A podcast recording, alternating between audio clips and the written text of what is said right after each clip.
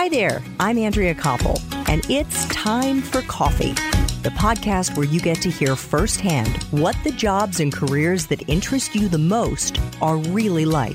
Hey there, Java Junkies. Welcome to another K Cup mini episode of Time for Coffee. By the way, K cups come in three sizes single, double, and triple shots, or roughly one minute, five minutes, or 10 minutes in length. So if you don't have time to throw back an entire caffeinated career conversation, these K-Cup mini episodes of T4C can give you a quick caffeinated fix, whether you're on the go or you only have a few minutes to binge. So grab your mug and take a chug, cause it's time for a caffeinated career double shot K-Cup with my guest, CG Anabanjo.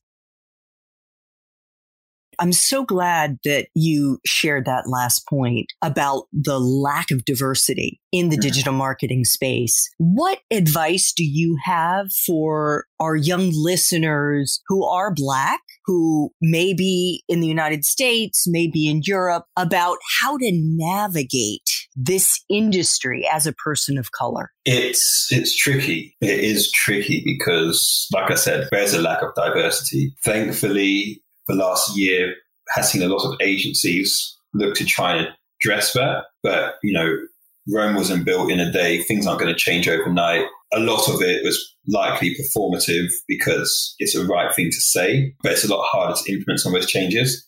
So it is difficult. Some of the advice and tips I'd say are try and find try and find someone in the industry already who's who looks like you, who you can relate to as a mentor, because that's I mean, that is important. Someone you've seen has, has achieved because it can also be quite demoralizing when you join an industry, but you don't see anyone who looks like you in seniority. So when you do see someone, I think trying to connect with them, try and learn from them or what they've been able to do. I'd say join a company that values diversity and inclusion isn't just talking about it? Like, look at their history of it as well. Is it something they've only just been saying recently, or is it something that a clear part of their culture? I think that's important because you spend so much time at work. It's important to feel that you can be yourself, your authentic self at work.